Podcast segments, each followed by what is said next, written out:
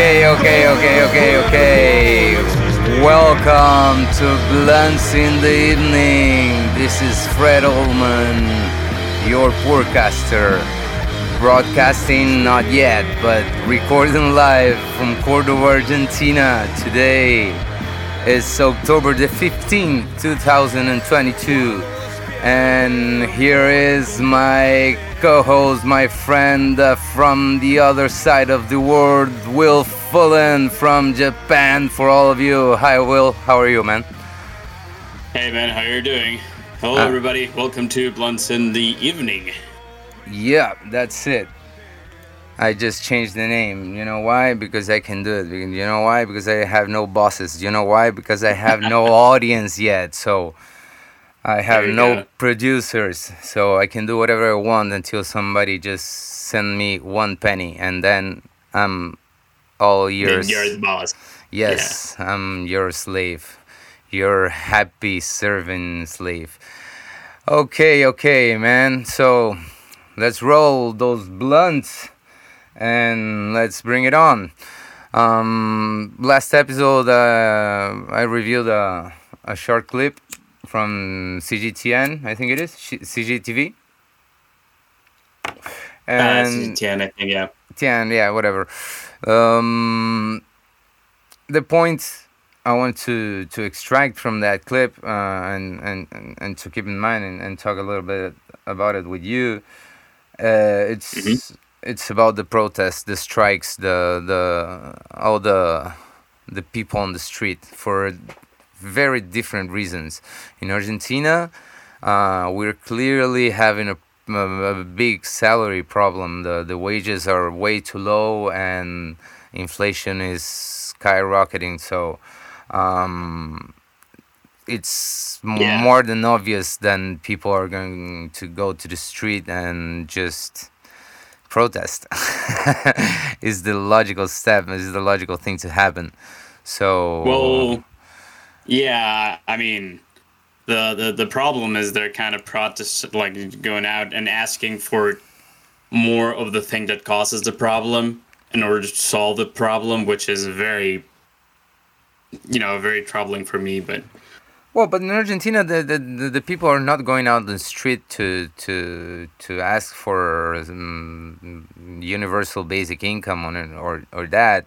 People are going to the street to just for a more adjusted wage, a more adjusted salary to the reality. Yeah, the problem is that that's not how it works, right? If you ask for a planned economy, that's going to cause more inflation. If you ask for just give us money, figure it out, that's going to basically be more inflation. So you cannot ask the government for it to give you things that are going to fight inflation. You ask them to stop giving you things to fight inflation, but but the protests are to the government, but in reality, the protest is to the people running government. That it is big corporation, and that's the problem. They are making profit, and they're taking all the profit away from the country, and it happened time and time again.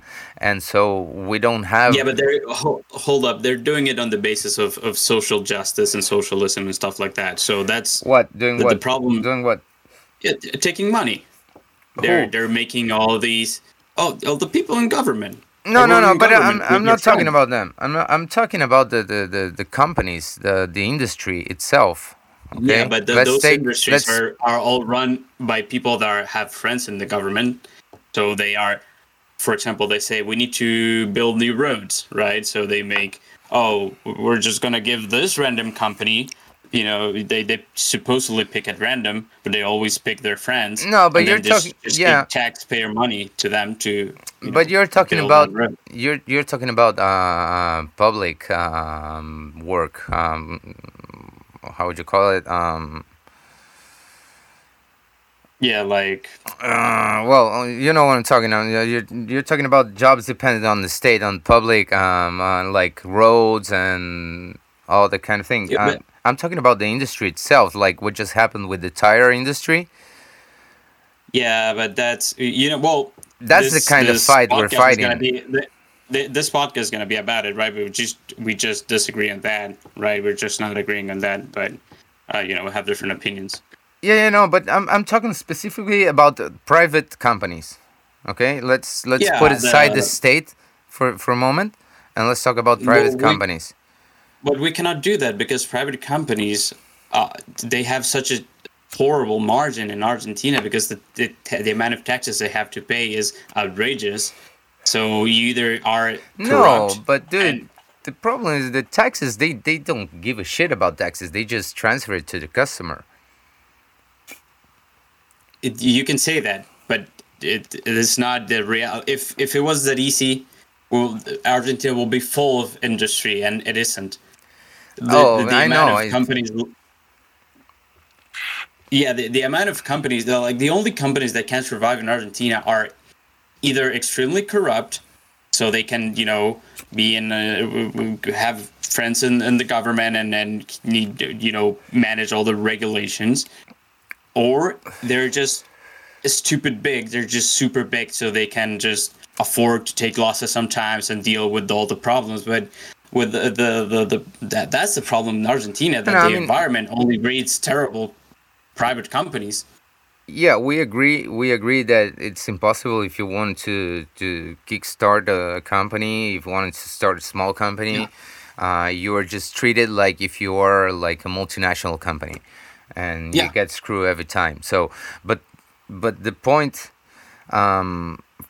in one hand is that, yes, all the big companies, they have government arrangements, and they are up with the politicians. They are in bed with politicians, and they fund their campaigns. Yep. So they get most of the subsidies in Argentina. Like 90% of the subsidies go to private companies.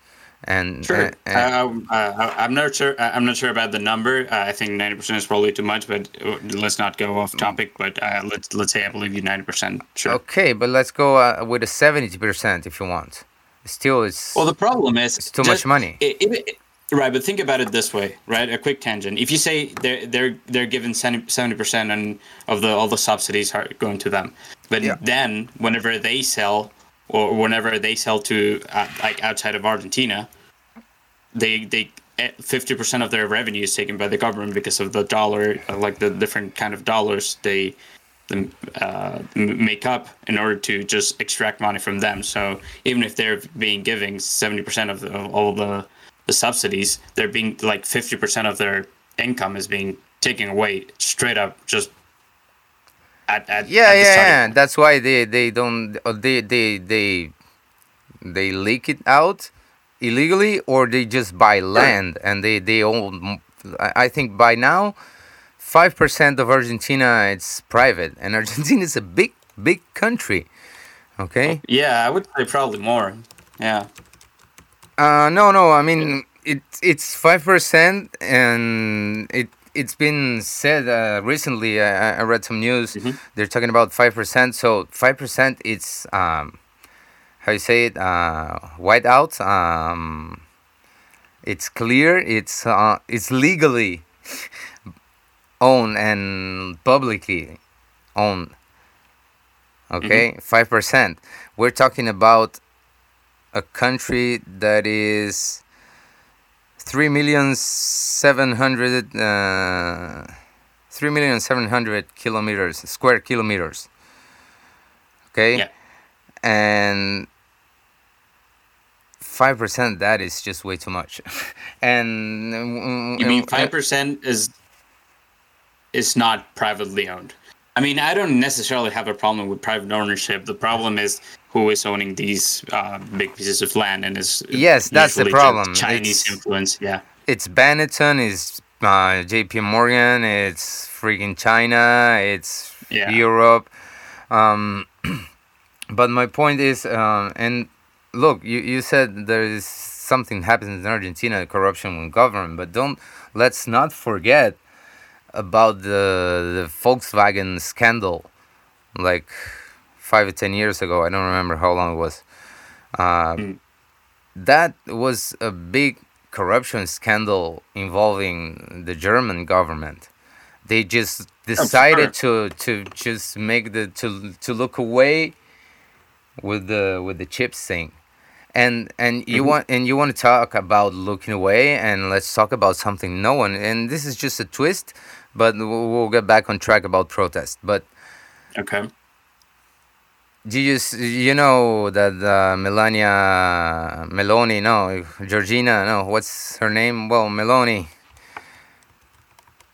the new Italy's new prime minister. Oh, sure. Giorgia Meloni? Yeah, Giorgia Meloni. Did you saw the mandate assuming the ceremony? No. Dude, you have to watch it. I can send you a video another time. Yeah, I'll watch it later, but yeah. But what about it? It's amazing, dude. Because right next to her, Silvio Berlusconi is standing there. Okay, Berlusconi. Okay. It's like top mafia boss. He was prime minister. Right. He was indicted for. He was sent to trial for several different things, sex scandal included, corruption. He was removed. He was inhabilitated to run as a politician, right? But he owns like half of Italy. He owns the media set. I think he owns the Milan AC, the football team. He had so much money, dude. So much political power, and he's the founder of what's the name? Well, of a center-right wing political coalition. What's the name? I think it was the People for Freedom or Forza Italia, something like that. And that's I think that Giorgia Meloni is running under Forza Italia or some ramification of that. Yeah, the only thing I saw was like supposedly she was far right extremist, fascist, and all that. I just saw. Oh, yeah, she's for the right? It's not left.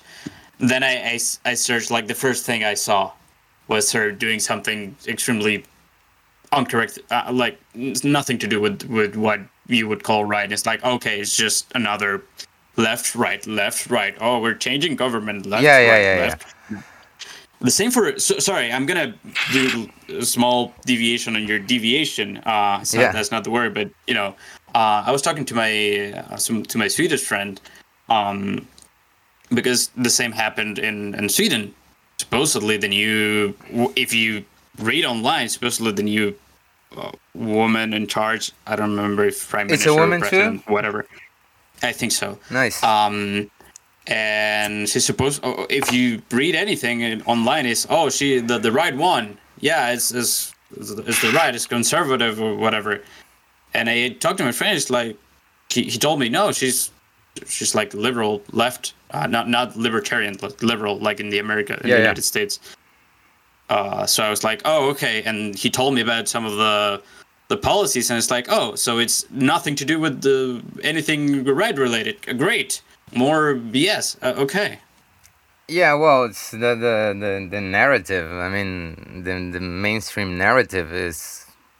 It's very difficult to undermine. I mean, even though mainstream media has been losing power for the last decade or two, they're winning it back. Yeah, it was not transferred. They need to. They had to buy it back. They had to spend a lot of money on the internet, man. But they got it. Okay, but it's the same people. Like, what's the difference? Yeah, I know. The woman. Go ahead. yeah, let's go back. Let's not get off real so much.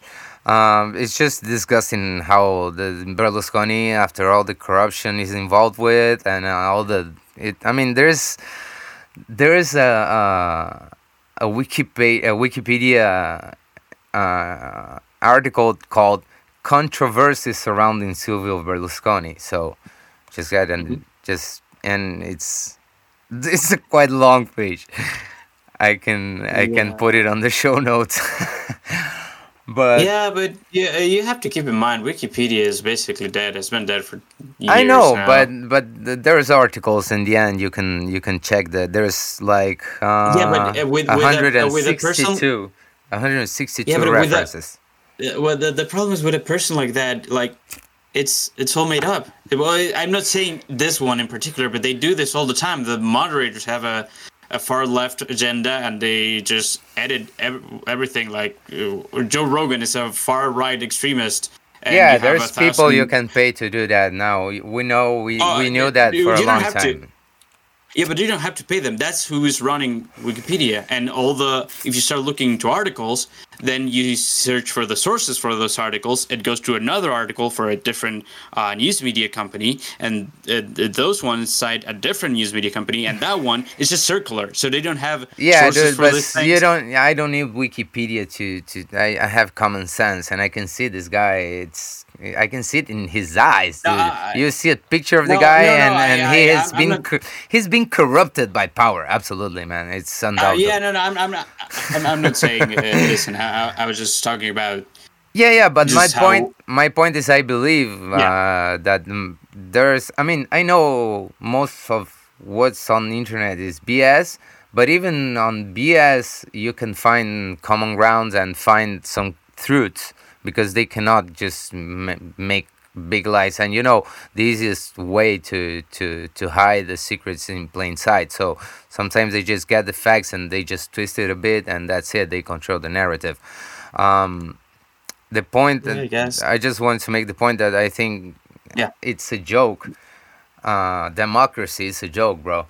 Because they supposedly this guy is supposed to be corrupt, and he's been sent to trial, and he's been judged and convicted, and he's still in power. He's still in power. Yep. He's still running shit. So that's one thing I just want to set. Did you know what we should do? What? For freaking democracy? Just... You pick at random. Like, citizen at random gets to be every position, and they cannot rerun if they've been in a position like president or secretary or whatever. They cannot be it again, and it changes every handful 4 years, and then it's over. No, I don't know, man. No, I don't know. Money. I'm not gonna go. No more money for campaigns. No more billions of dollars for electoral campaigns. No more corruption because you're going to be there the next term, so you pay your friends. No more.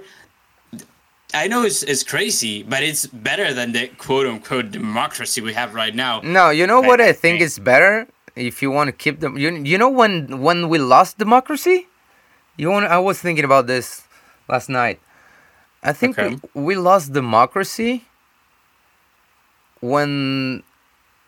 We lost, how would you call, Asamblea, the popular meeting, where this place where people would get together, and the town square where people would get to, city hall, where people would get together, and the vote would be raise your hand if you're in favor, raise your hand if you're not. That's when we lose democracy. When we go out of that.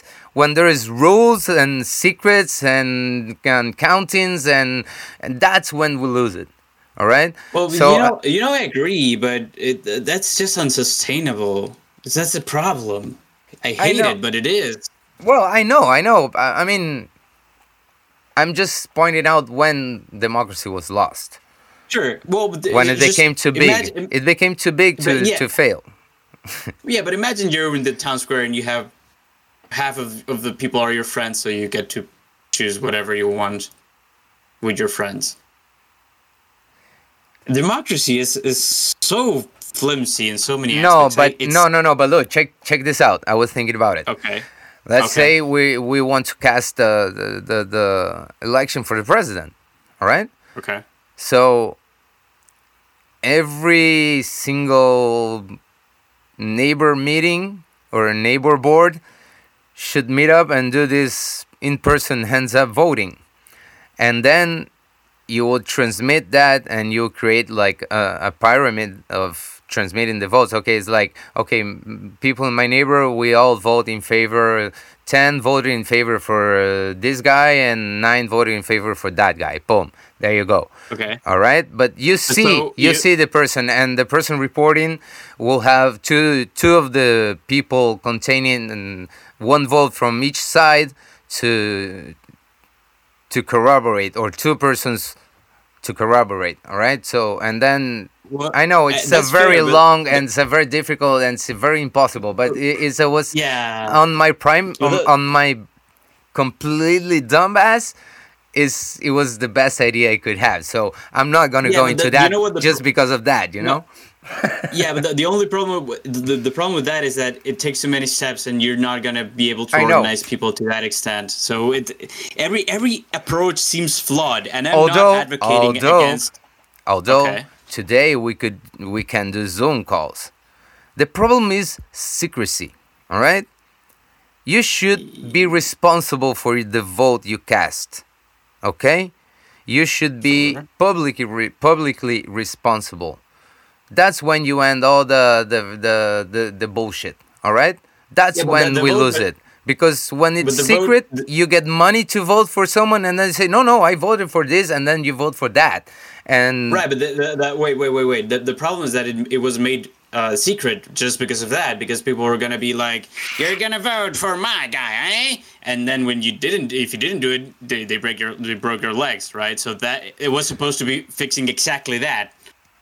Yeah, but now we have the surveillance necessary to avoid to suppress that. Yeah, dude. I mean, no, come on, man. That's a police state. No, man. You say, I mean. I know it's not perfect. I know it's not runnable. It's not viable. Let's change subject, because that's why I don't want to talk about it. It's an impossible topic. I'm sorry. And I don't have the education, and I don't think that none of us have enough political education to fix the system in the blunt talk. I think it's kind of unfixable. Honestly, I didn't even know if it's about education. It's just. Yeah, philosophy, because it's not real. I don't know. Sorry, but we can move on. This topic is too heavy, dude. Yeah, no, but the point about that, and I think that sometimes I've been criticized too much for being too critical, and even my therapist told me you should stop being so critical with yourself. You should shut up.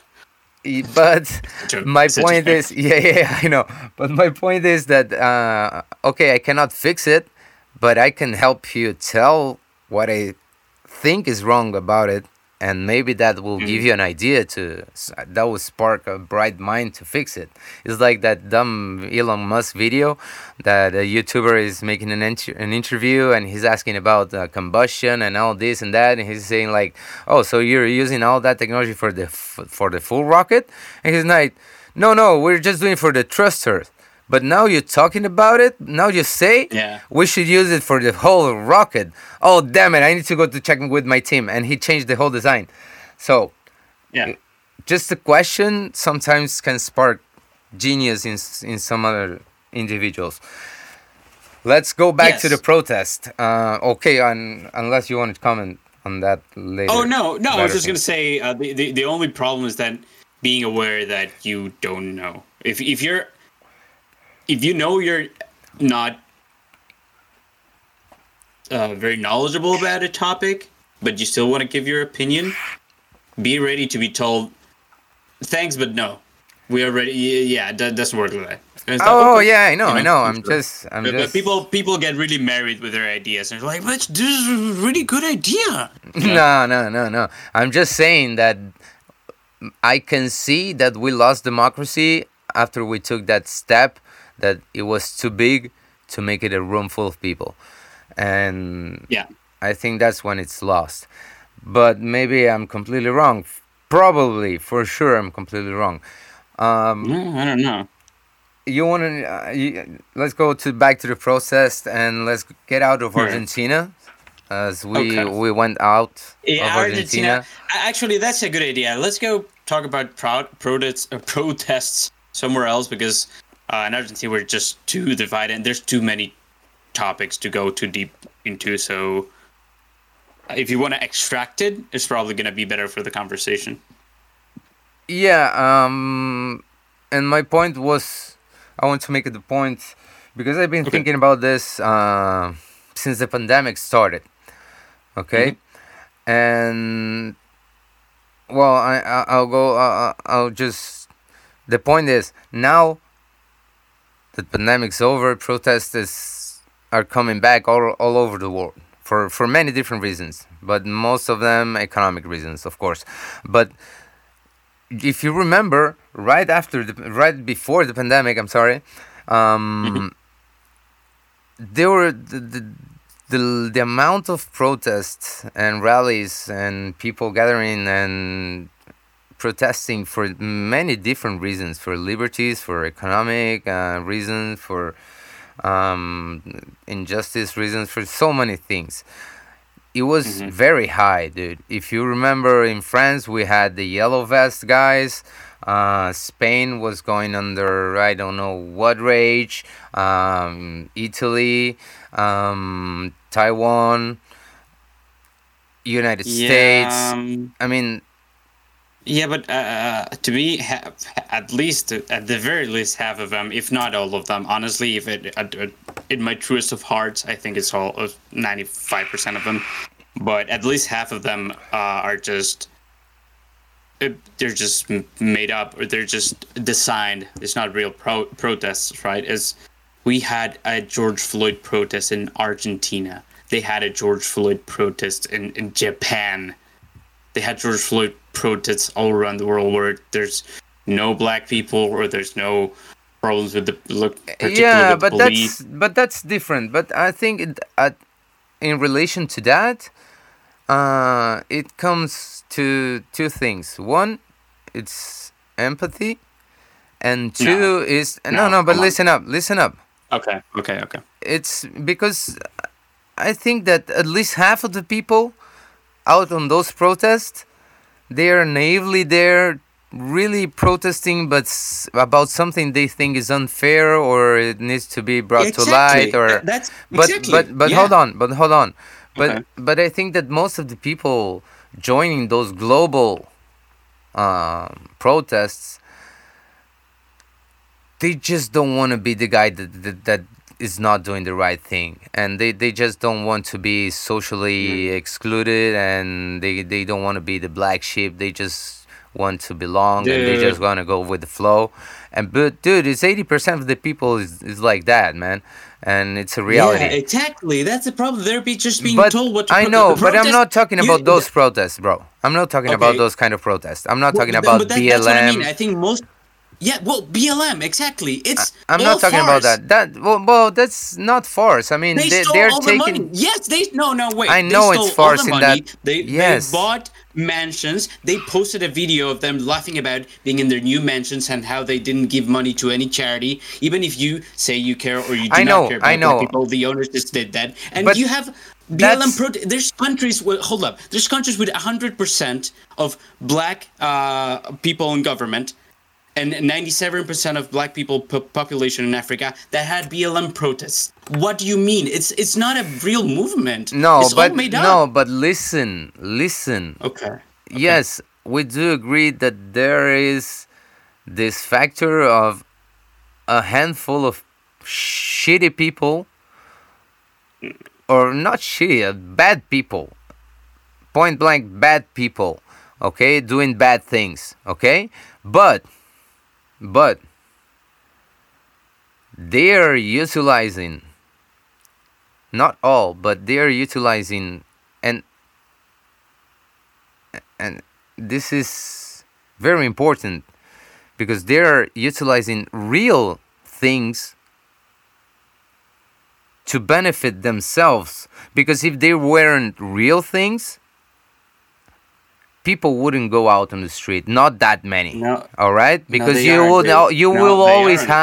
you will always have people on the street, okay, but not that many. And my point is that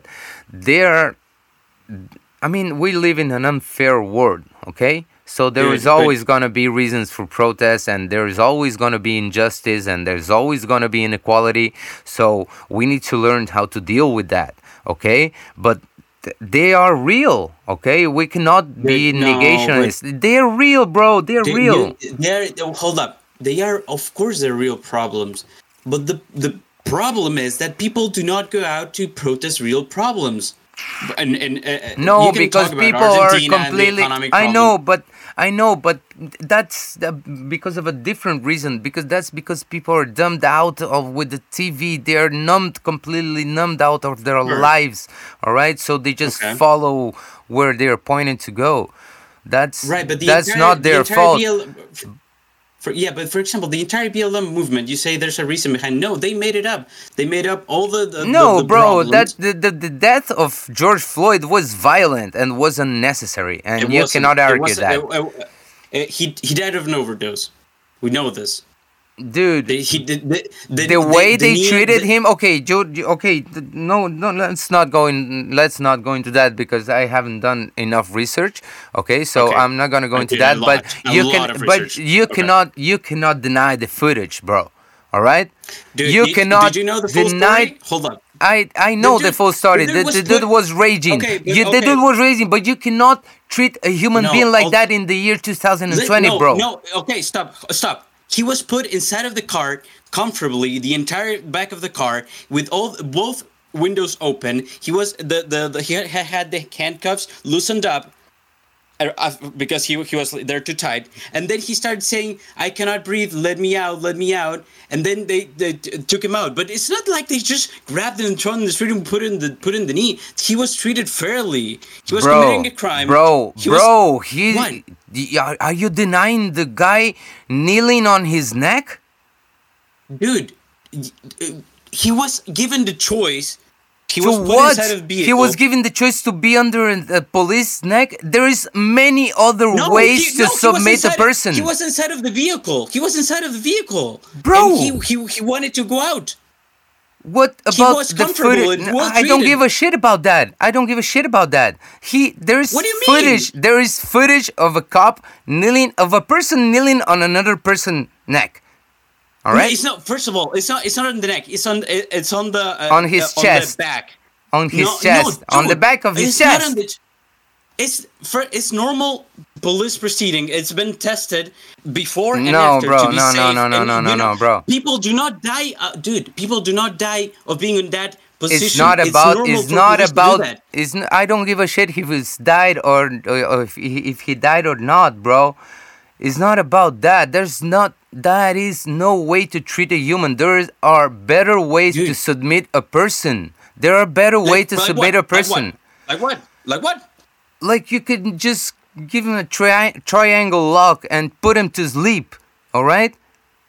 Dude, he was high on fentanyl. He was dying. He was crying because he couldn't sleep. He couldn't breathe. He was taken out of the car because he said he couldn't breathe with both windows open, and he was put in the ground because he didn't know what to do. He was the dude was just waiting for more people because he was half the size of George Floyd. It's not like he was. Bro, you can just tase him. You can just tase him if he gets out of control. Dude, I know it's normal. That's less humane. That could kill him very easily. Having him in the ground, I understand. It's a bit degrading, especially how it looks. It's super degrading. That's a big problem, bro, and that's what it's about. Well, but it's the police. He had drugs on him.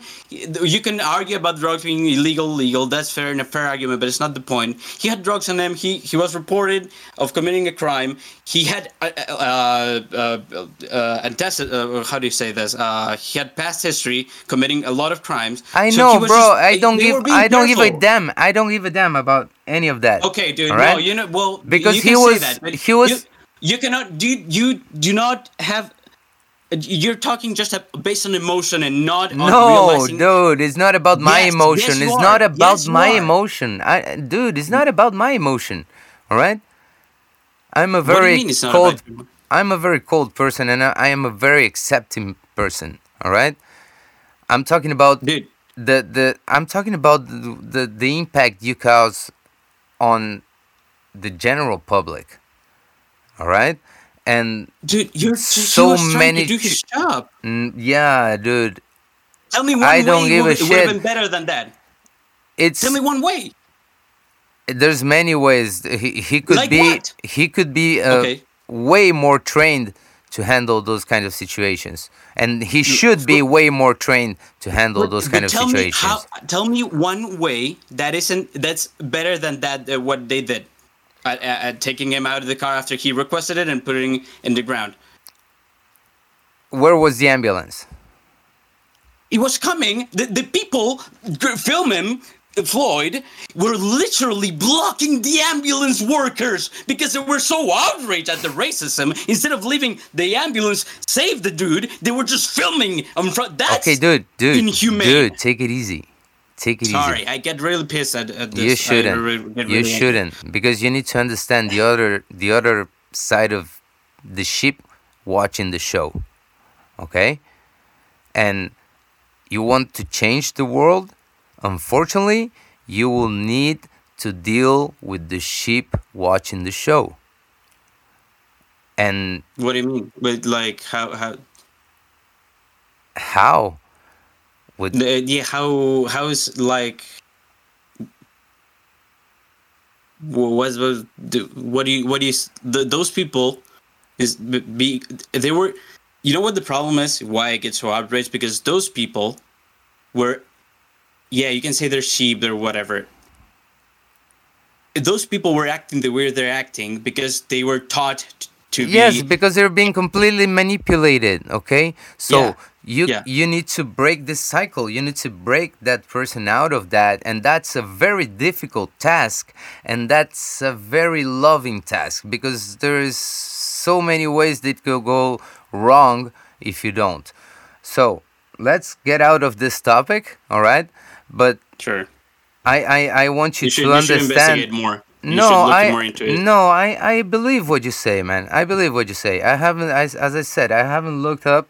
And I believe what you say. But the problem is that the narrative behind that mobilizes feelings in people that they are there. Yes. But the feelings are there. The injustices are there. Yes, they are, dude. No. People live. There's no black.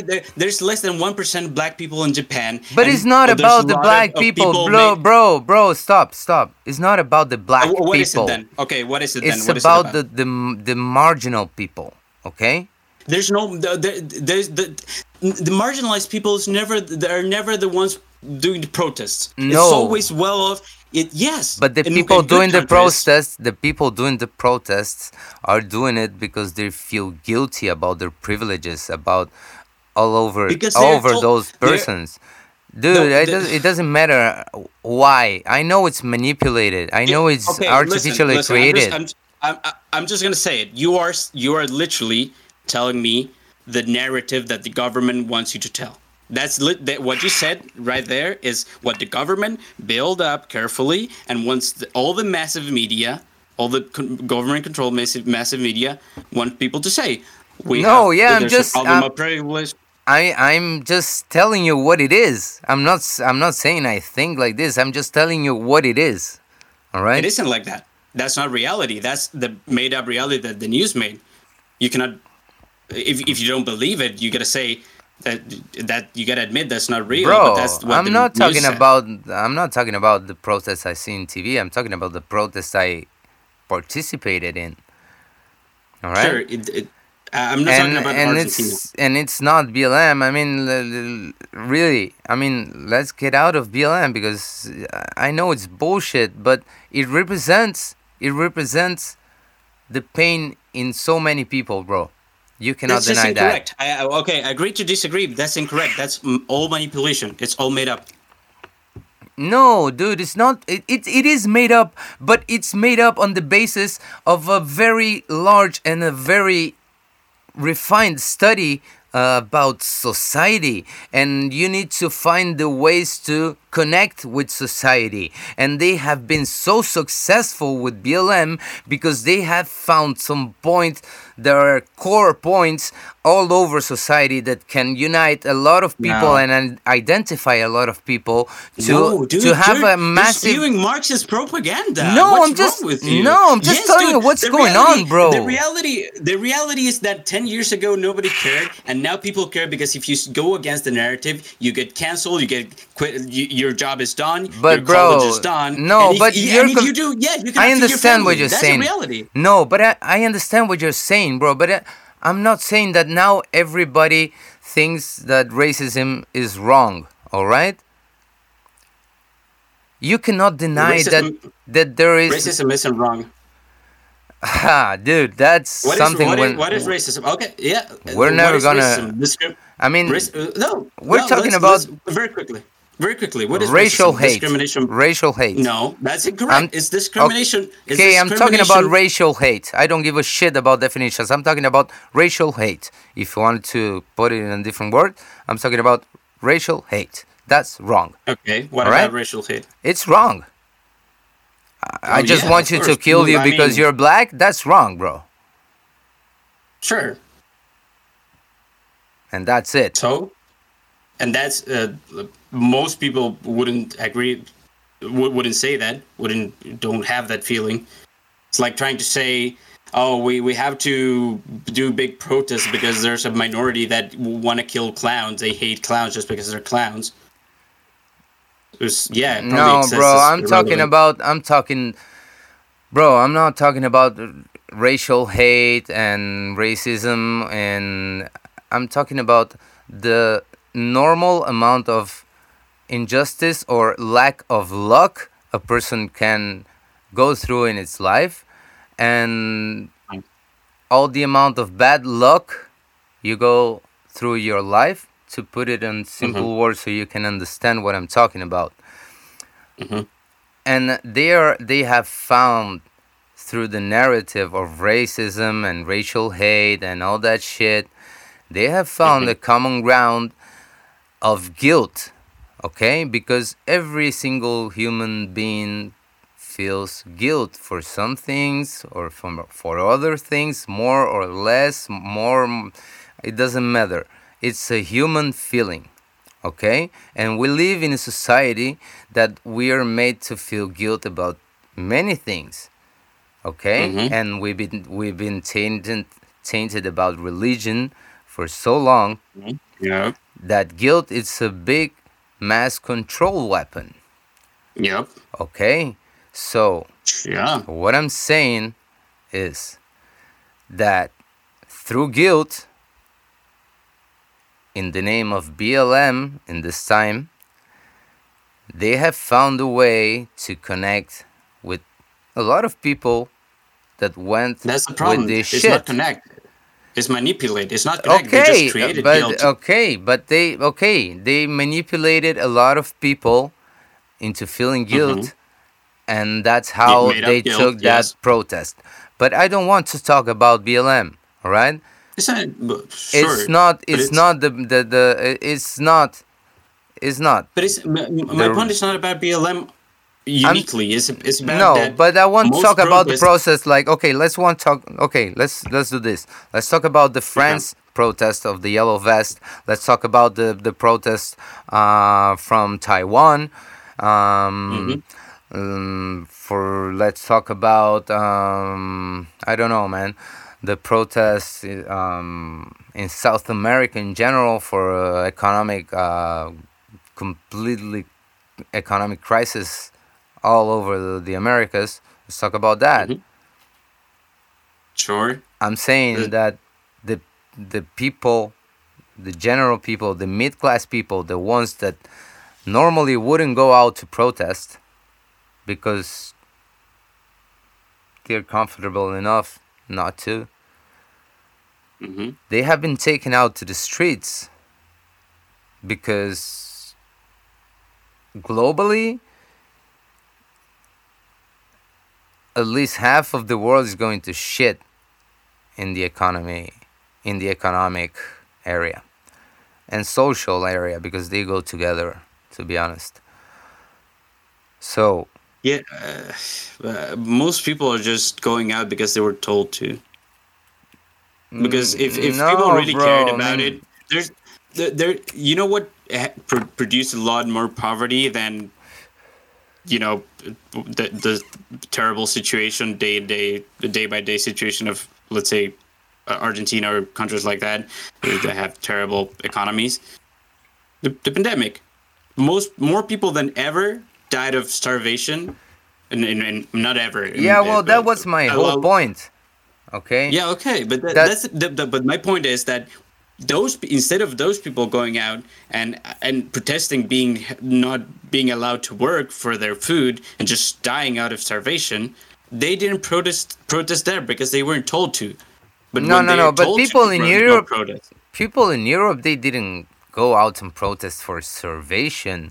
They started to go out to the streets because they had 20 cents of euro or raise on their fuel, and that generated that they couldn't go out on the weekends to the movies or to take to a restaurants or to have a vacation weekend as they are used to. Sure. All right. Sure. Mm-hmm. So the people in Taiwan, they are out protesting because they don't want to be a part of China. They want to be independent, and they are being surveilled to the bone. Yep. Up their asses, and they're being disappeared all over the place, just as they do in China, as they do everywhere. Yeah, I would say, unlike most places, that's probably the most legit recent protest that I can think of. Around the big protests. No, but bro, the protests in Haiti, those are completely legit. I don't remember. They're being completely manipulated by the CIA. Okay, it's a CIA-run country. I just want to clarify one thing. I don't know about the Haiti protests. I'm not claiming to be super knowledgeable of all the protests around the world. I just want to make that clear. But yeah, please explain. Well, basically, they had their president-elect. There was finally a person from IT, not a person that was brought from outside and funded from outside. And they just brought Colombians and they just wiped them out. Just like that, all right? And they are being punished because they were the first country to IT is the country that kick-started all the independences in Americas. They were the first colony to win their independence. Mm. And that kick-started all the rest of the United States, all the everything else in this side of the ocean, and so and that was done by slaves, right? Slaves took power. All right, they took power and they got in control, and since then they're being fined by Europe, by France, by all their masters. They're being economically fined as no other country has been fined before in the history of the world for claiming their independence. They're taking money from their previous slaves on Haiti, and then they're using that money to give it to Africa, to the probably who owned who sold them the slaves. That's terrible. Probably. Yeah, it's terrible. It's terrible, and they've been hit by so many natural disasters lately that the situation is really bad. Yeah, the situation is really bad, and I I know people closely. They're from Haiti, and it's really bad, bro. I meant terrible spot geographically, like specifically. They seem to always be on the worst position for every catastrophe. Yeah, it's bad. So the point is that right before COVID, I think that taking out the protests like BLM and all those that are mainstream media manipulation, there are many legit protests because there are so many things wrong in the world that I think there are many legit protests. That's okay? Fair. No, that's fair. There's probably a very fair amount of protests that are real. I'm just saying, the more massive it is, the more likely it is. Yeah, and I don't give a shit about that. I'm talking about local protests. They are. I know. At most countrywide. Right, but thinking about this way. No, that's okay. But thinking about this way, if you like one thing and you advocate for one thing, and then an outsider group comes and does the same thing, pretending to be like, oh yeah, I'm also protesting. It kind of harms the value of the thing you are doing. But that's by design too, bro. That's by design too. What do you mean by design? Yeah, you can. I mean, if it's like if you cannot win, join them. If you cannot defeat them, join them. You know, and you can maybe defeat them from the inside. Just think about it. But my point is that I just want to focus on the legit protests. All right. No, that's okay, but I still want to say the to me the biggest problems with protests, and I'm not strictly anti-protest, of course not. If the people have a grievance, they want to, especially against the government, especially against big and corrupt governments or outside governments like the CIA coming in and doing whatever, right? I think is completely legit. I'm always very wary of how people protesting in most cases seem to just be doing it because they were told to in a lot of cases, and especially for lesser causes. I'm not doubting Haiti. People are like, I want to eat or I don't want my government taken, and they just go out. That's fair. I'm just saying there's so many times that people protesting don't know why they're outside. That's just human sheeple being human sheeple. That's always been like that, and it's always gonna be like that. But it's terrible. Okay, so but we need to find a healthy way to deal with it. We cannot just say that's shit and that shouldn't exist. Yes, okay, but it's not how the world works. All right, it exists. I didn't say that, but I'm just saying it's very hard for me to take to not even take seriously, but to assess the value of a protest if most people involved they don't know what they're doing and they don't care about what they're doing. That's the problem, or they're doing it for the wrong reasons and stuff. But that's most of people in life, but in general, it's like we talked about it, I think, in maybe another podcast or another time, is the 80-20 rule. And I think that the 80-20 rule is what keeps balance, all right? It's what keeps shit together, because they are as beneficial to evil as to good as it. It's just a battle of who is smarter and outsmart people to their benefit. All right. And if anything, I would say, I don't know if I agree with that, but if anything, the 80-20 rule usually it appears. It shows up in very unfair environments, right? It's usually 80% of the people 80% of the work is being done by 20% of the people and companies and stuff like that. It usually presents itself in very unfair grounds. So I don't know if I would call it a tool of balance of the universe, let's say. I would just say it's a inevitable reality of the universe. Well, if it is an inevitable reality of the universe, it's a tool of balance of the universe. Right, but it is of the universe, but I don't know if it's universal, right? Because we know it doesn't apply to exactly everything. It applies to...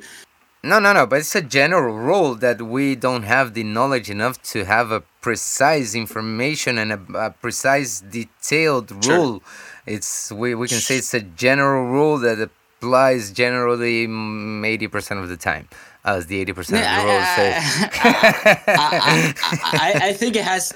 But we're not, of course, properly, there's variation. You know, super well.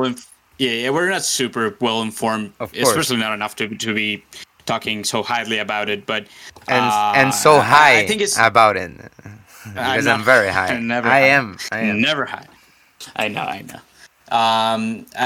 It applies to weird things like 80% of the galaxies. 80% of the stars and 20% some. Like galactic levels even, or very natural things happens to with like Earth or bugs or whatever. So it's very hard to grasp, but I wouldn't say it applies to exactly everything. It's not like nothing is exact. No, yeah, what I mean is you cannot say it arbitrarily, right? You cannot be like, gonna have bad dreams. 20% of my dreams are gonna be whatever. No, but it's a way of saying most of the people would act like that. All right, you want to say more generally? Yeah, sure. Most of the people would act like that. Bad. I think it's around 80% most of the times, not for everything. Yeah, fortunately, sure. That's fair. That's fair. Fortunately enough, but follow me back, bro. You keep going away. Sure. This is a very... It's a hard one for me, so I'm sorry. Yeah, that's why I don't want to... Viewers and listeners. That's why I don't want to go too much into deep with that. My point is that I want to point some things out about... Well, let's talk about COVID. What the hell? We never talked about COVID. That's very healthy because we're going to have so much more common ground here. Yeah, but my point, one of the things I saw right after COVID started was that the world was getting hot in the streets, okay? Because things start to get rough, okay? People, there's poverty, it starts to get seen in first world countries, let's say it like that. In a way, it hasn't been seen for a long time. It's just like what's been going on in California with all these people living in the streets and many places else in the world, in the first world countries of the world. And there started to get protests where they were not being, there were places that were under control by power, let's say, all right? Okay. Most of countries in Europe, for instance. Listen to this, okay. So, what is your opinion on the following? So, people were not allowed to protest during COVID, right? Yes. So, okay. But they are allowed to protest in a lot of different ways. So, for example, I know, I'm very sorry about this, but this is a perfect example. You're going to Black Lives Matter again. I know. During COVID, I'm sorry. During COVID, Black Lives Matter protests were allowed because they were deemed safe and they're outside, so there's no problem, no contagion. Well, but and protests against COVID that are also outside were banned. Didn't you think there's like... So what it looks like to me is that if the government can like decide, okay, we're going to allow this protest, but if they really want, they can ban it and there's no protest. So, and people just go with that. So it seems to me like there are real protests that people want to do, but you're not allowed if it's real. And if it's not real, so if it's not important or a nuisance to the government, you're allowed. It looks like that to me. What is your take on that? Well, of course, it was. I mean, bro, they got it to the NBA. They got the brand to freaking national television, the prime time for pay-per-view for the NBA playoffs. Okay, it was a genius marketing strategy, obviously, and one of the things that made it so big and had so many people's out there, and this is key. And you just said it. I forgotten about that, but I think this is one of the reasons why they had so much success all over the world. It was because people were under lockdown and they were sick of it, and they had many other reasons to go out to the streets and protest, and they saw Black Lives Matter like as the only opportunity to get out and just tear things up. I didn't want to go into Black Lives. I'm talking about the concept of having a government allowed and promote protests that you can have. Well, but and that government happens everywhere all the time, Drew. Let's bring it to Argentina for a moment. I've been on the streets on a protest where there were more than 25,000 people. You know the size of Cordoba? That's a lot of people. Okay, 25,000 people on the streets. It's a lot of people, and I was there, bro. Okay, and I walk the blocks and blocks and blocks and blocks and blocks and blocks and blocks of people. All right, and there was not even one mention, or at least there was no footage at all. No footage at all. There is, you can Google it on YouTube, and there is only one video on YouTube of a guy filming from his apartment up there, the balcony, and you can see just a few people because it was actually very late, and it was not on the peak of the protest. All right, there was no footage on mainstream media, none at all, none, zero, absolutely none. So, yes, of course. And that was a big protest that was about everything that's wrong. It was about the IMF. It was about inflation. It was about the COVID. It was about everything. Okay? It was about workers. But there's a difference there, right? Because you were allowed to protest. You can say, no one covered it, and probably that was on purpose by the government saying, do not go out and film. Yes, sure. But you were allowed. I'm talking about, for example, COVID. You weren't allowed. We were allowed, but it wasn't visibilized. All right, that's the point. But I'm saying, that's okay. But I'm that's the difference between. I mean, it was the difference here is that this one was a legit protest. All right. So yes, wait. What do you mean? The ones we put out to the street was legit, bro. Right? Yeah, but people protesting COVID lockdowns were also legit. No.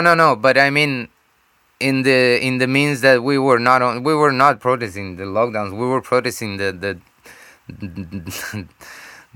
I know, but freaking economy. Your protest is legit, but the lockdowns are also legit. My point is that it was allowed, but it was not visibilized, all right? Sure, that's what I mean. It's the problem with levels of locate. Yes, of course. And it is all controlled by an economic power, okay? You can name it whatever you want. It's an economic power in the end. So the point is that during COVID, they got people all locked down, and they stopped point blank all the freaking protests all over the world, all right? All over it. Because all of the sudden, without having to repress nobody, without having to shoot anyone, without having to throw tear gas at people. But they did repress people. That's my point. But bro, the amount of repression they would have to take to have all the protests going on over the world before COVID, it would have been a very high political cost for many governments. All right. No, what I mean. The ones they did, it was a low political cost because they were mostly not visibilized. All right. Right, but what I mean is, they people did go out during.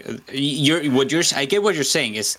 We're gonna make up this lockdown thing so people just do not go out. I'm not saying it lasted all the pandemic, but for a couple of months. I know. For a couple of months, everyone went inside and we were just scared the shit out. All right, I was scared out for 2 weeks. I was skeptic, not scared the shit out. I was just careful for 2 weeks, and then I just saw the lie, because I just started to see all over the world the news. They're repeating the same narrative in all different languages, and they're saying the same fucking words, and they're talking about the same, they're reading the same fucking script. So that it became evident really clearly and very fast to me that was a very manipulated thing. It's so funny. Not today, but some other day, I want to tell you how it went here in Japan, because it was the opposite, and it reversed. It's super funny. It's so obviously manipulated. It's so funny. But very short. At the beginning, no one cared. For 2 years, no one cared, and then all of a sudden, everyone cared, and why? All the propaganda on because the propaganda was turned on. YouTube, all the main page was get vaccinated. Oh my God, COVID. Every bar and thing was, oh, you get a discount if you get vaccinated. All of a sudden, 2 years after, everyone was, everyone was done. People were opening up the United States, the UK, and then Japan was like, oh my God, COVID. That's funny. It was so funny. Normally, it's so backwards, but that talks about people putting money to get that far. And that talks about how much money big pharma. Forces. That outside forces, yes. That talks about how much money big pharma have. And absolutely. But another thing I saw it was functional to the system with COVID is that they improved the isometric surveillance so much, bro. They improve it so much because they said, okay, the technology works so far, but people still can get face masks and glasses and hats and this and that breaks the technology. So we need a real in the field test and improvement of our technology. So let's put every single one with a mask on the street. We know who they are because they are carrying their phones, because we need the COVID pass and all that crap, so we know exactly who they are, and we can now through AI improve our technology and make it learn us the hell out of every single detail. Besides and also we have very high definition cameras, so now the technology has been perfected to a point that you can just walk to a face scanner with your mask on, with your glasses on, with the hat on, and it will fucking recognize you. All right? Yeah, you didn't say the word. You said isometric, but you meant specifically like face detection. Biometric, I meant, not isometric. Well, biometric. It's biometrics is not exactly what you described. It's different, but what you describe is face recognition software. No, but the point is super strong. Yes, but the point is that it went so far because they just let me add this. Sorry, you go ahead. Sorry, they made it that they can identify you by the way you walk. Yeah, but still, that's not biometrics. But okay, I know. I don't know what it's called. What they did do with biometrics. Well, but hold on. What they did do with biometrics is they got a DNA from everyone with the tests. Oh, yeah, They just have a collection. Yeah. Everyone in the world. 99%. Yeah. I'm the 1% this time, motherfucker. Oh, no. They're going to come for you now. Oh, let them try. They can swab my A. Oh, so you're going to go to China, where they slap your ass. Yeah. No, look, that's very scary. And I mean, I watched a documentary during the pandemic. It was the Surveillance Capitalism. I will post it on the show notes. It's amazing. And it talks about how they capitalized everything, all right? All your data, everything, and and they are going to extremes to monitor you. As for example, there was this thermostat, the smart thermostat for your house, that they found out it had a microphone. Nice. a microphone that was not even on the schematics. Of course. And why wouldn't you? Yeah. You get a report to China. You got to report to your Google, local government. Google sells it. Oh, so yeah, the better to everyone. Google sells it and China buys it. And the U.S. buys it and everyone buys it. And the U.S. has it. It's their own country. They just go and knock on the Google offices and get everything they need. Yeah, of course. But so that's a very interesting documentary, and I think that we're screwed, man. We need to just shut down social networks and yeah, I mean, yeah, it's like you're saying, dude, this cancer thing is really bad. We need to eliminate it. Yeah, but the problem is not a cancer. The problem is not a cancer. It's a fucking drug, and we're what I mean is.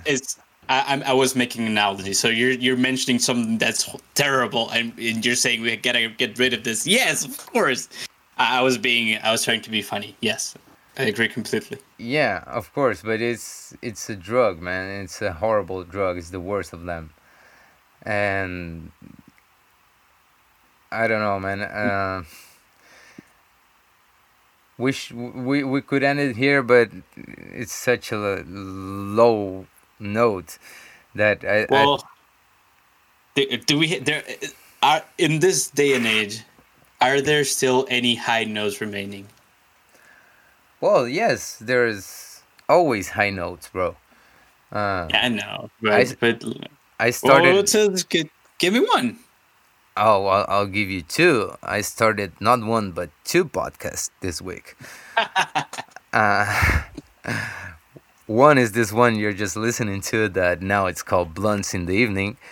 And you can find me at fredoldman.blogspot.com. I try to go and honor the No Agenda show, Value for Value. If you don't know No Agenda, you should go check him out. It's the best goddamn podcast in the universe. And check him out, noagendashow.net. And yes, they are the inventors of the value for value, or the buy me a coffee, as they call it now.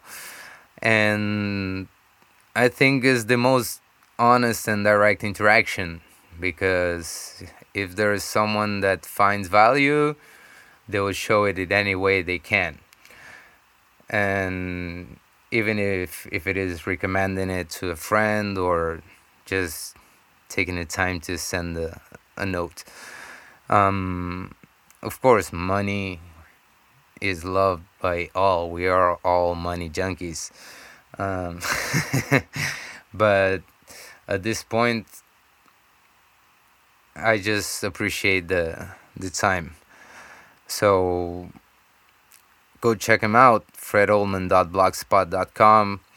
I started a podcast in Spanish. It's called The Secrets of the Umbrella. That makes absolutely no sense in English. It doesn't translate well. Because it's a play of words.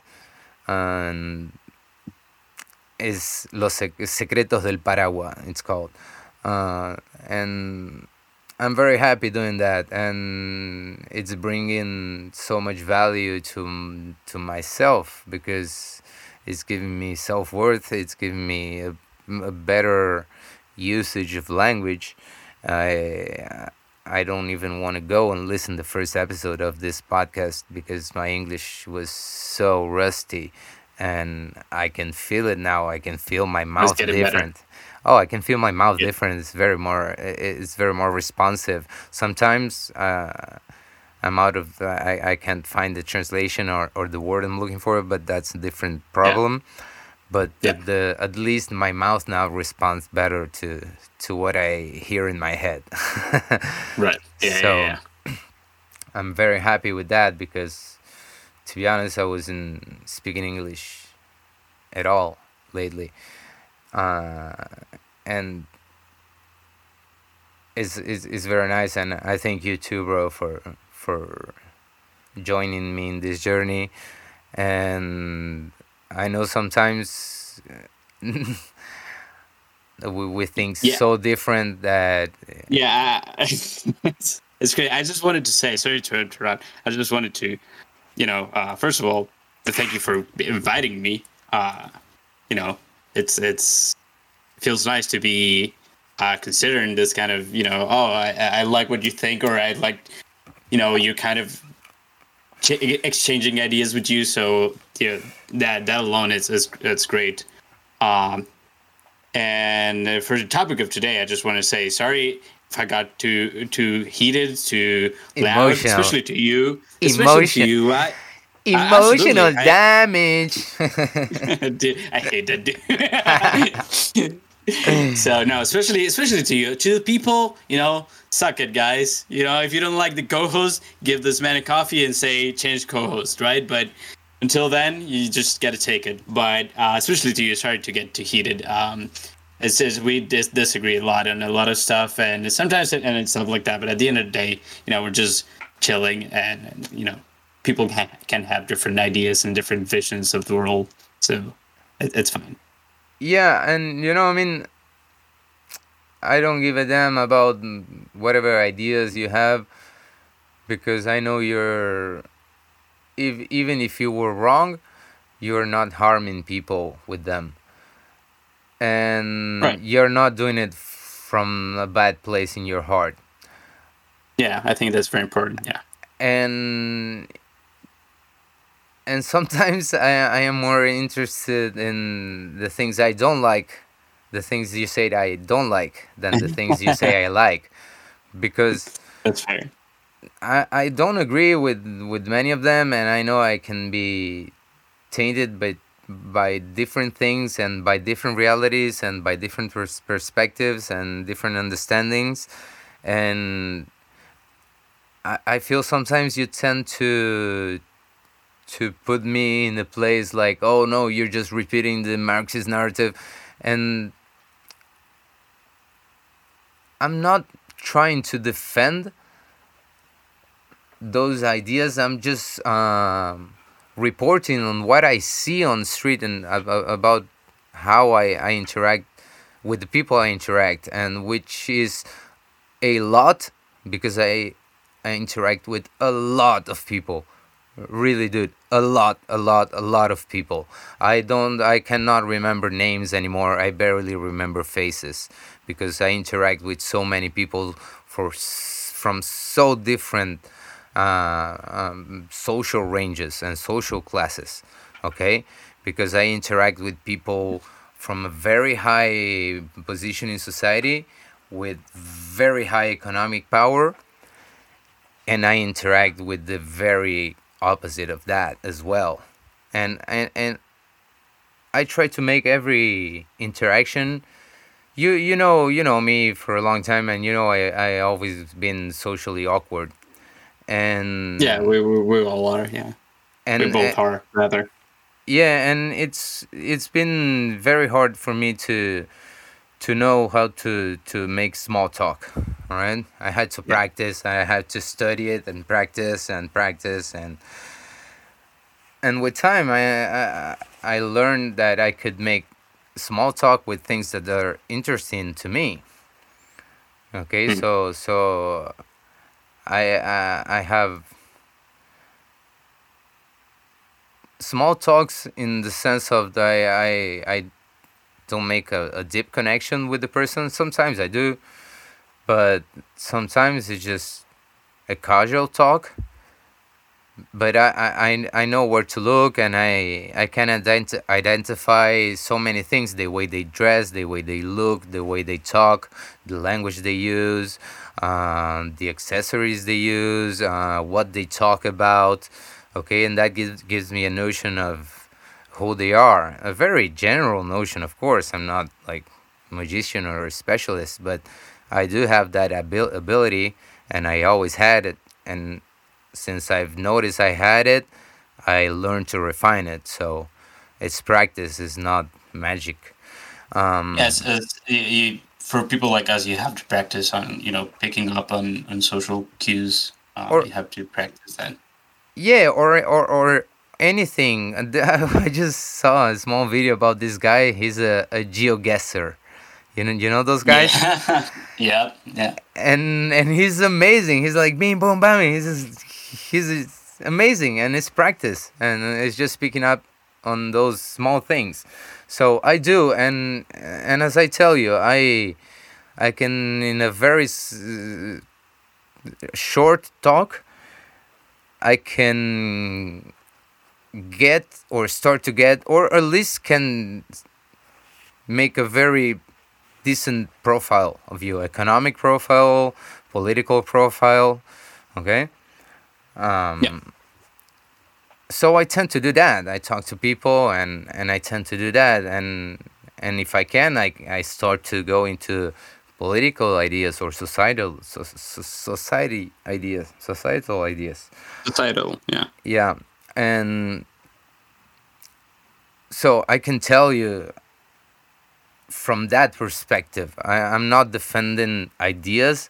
I'm just reporting what I see people think and do and how they act. Okay. Yeah, I think that's like it's actually valuable and valid. And I believe what you see and report on is correct in many ways, and it does reflect reality, especially the reality of a lot of people. I think when the problem manifests itself is in the source and the solution to those problems, because the problems are real, right? You go to you talk to people, you see they don't have whatever, money, food, bad conditions, whatever. And those are real. The problem is being able to tell what's the source and what are realistic and actual solutions for those problems. And I think that's where sometimes I just hear you use terms that have been just tainted or are just part of ideologies that work against the solution those people need. And that's why I bring it up, because even though you clearly speak of a place of empathy and caring about people, you can, with all those good emotions, especially with those good emotions and sentiments, you can be easily swayed or manipulated by the people that use those causes for their gain, which is usually and historically the left and Marxism. Marxism is literally just a power struggle ideology. It's the poor against the rich, the bourgeois against the proletariat. That's why I bring it up. I'm not trying to say that you. No, but you should know me. You should know me better, and you should know that the only fight I can take is the one I step onto, and that today that fight is sustaining the take of land I'm in, and that's the only political fight I will fight for my neighbor, for my neighborhood. So you should know better that I will not take sides with any of those bastards ever. Yeah, no, and if I do, I will do it for my own benefit and my own community benefit, and I would knowingly do so, and knowingly doing so means that you know the dangers of going into that. So I don't think I will ever go really into deep with that. Right, but the you don't know you many times say language words have power. They are power, right? And yeah, the problem is even I think you obviously don't fight for them, or you're not taking sides. But if you are, in the way you speak and you communicate, it goes through the Marxist pipeline. Let's say it's gonna get. Even if that's not intention on taking sides, it's gonna come out that way, and it's gonna deviate that way also, because if you use the language, the language they weren't imposed, you're giving them half the battle just because. Yeah, I know I'm not well educated, and I should be a little bit more, but just a stoner riffing in the waves of the humanity. And so I'm in a way a chameleon that adapts to whatever thing is going on. And I know how to talk to people from the far right, and I know how to talk from people from the far left, because I've surfed on both spectrums, on both ends of the spectrum, I mean. And I'm probably too much under the influence of that drug, and sometimes, yeah, I can sound more leaned to one side to the other. The problem that I see, why I take more the left side than the right side, is that it goes further than... just to close it up. Okay. I know I take more, and this, I know I am conscious about this. I know I take more from the language of the left, for two reasons. For one is where I surf the most at these days, and that's what you think. I don't think that's 100% correct. No, around the humanity of that sort. Yeah, I think that's just what they want you to think.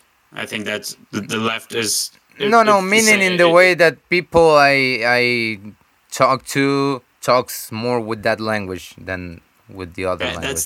That's what I mean. They take good humanitarian people, and those are the easiest targets for their tactics. But I'm not, my point is not that. And the other thing is that the right has a discourse, a way of presenting the ideas that I think doesn't work, and it's very hard to achieve a broad communication of their ideas. That some I actually think they are good, but they're not communicated in a way that it gets received broadwide. So that's a big problem. This is a topic for an entire different podcast. But yes, I need to go, bro. I need to go because I also need to go. I didn't see the time, but the point is... oh, I'm sorry. I'm not taking sides. I don't take political sides, and I just riff around anything. And I go with my heart and what feels right and what makes me feel whole. And of course, doesn't do harm to anyone else. And if I can help someone else, I'm always at service. So it goes beyond to political thinking. It's more spiritual thinking, or religious thinking, if you want to call it a way. And thank you all for fulfilling my spirit and my dreams, because I've been wanting to do a podcast for 10 years, maybe 5 years, to be 7 years, to be fair, maybe more. And I never started. I always wanted to do it, and I never did it. I had this recording studio, and I didn't start a podcast. So I wasn't mature enough, clearly. But here we are, and thank you all. And I hope to see you in another episode of Blunts in the Evening. Thank you very much, Fulin. And we still have a lot to talk. I'm sorry, sure. We ran out of time. Just remember, bro, keep your calm. And because, as they say in Argentina, the ones that get mad loses. So that's why I left Argentina. Keep your cool, bro. But keep your cool, because I'll try. It applies for everyone. It applies everywhere. It's a human condition. If you lose your cool, you're probably gonna lose your battle. So keep your cool, man. I'll try. And keep it cool, everybody. Keep those blonde rolling, and see you next one. Bye-bye. Bye-bye. Una vez más, todo se quiebra.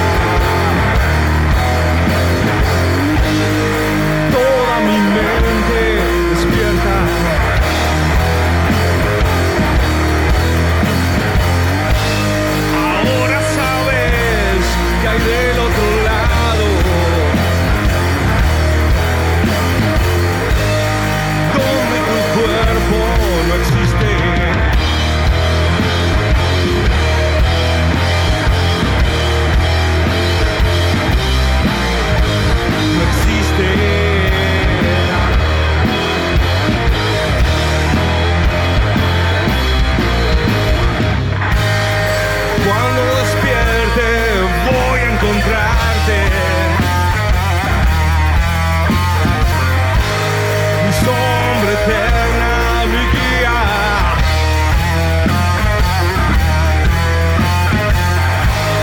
Ahora te veo brillar como antes.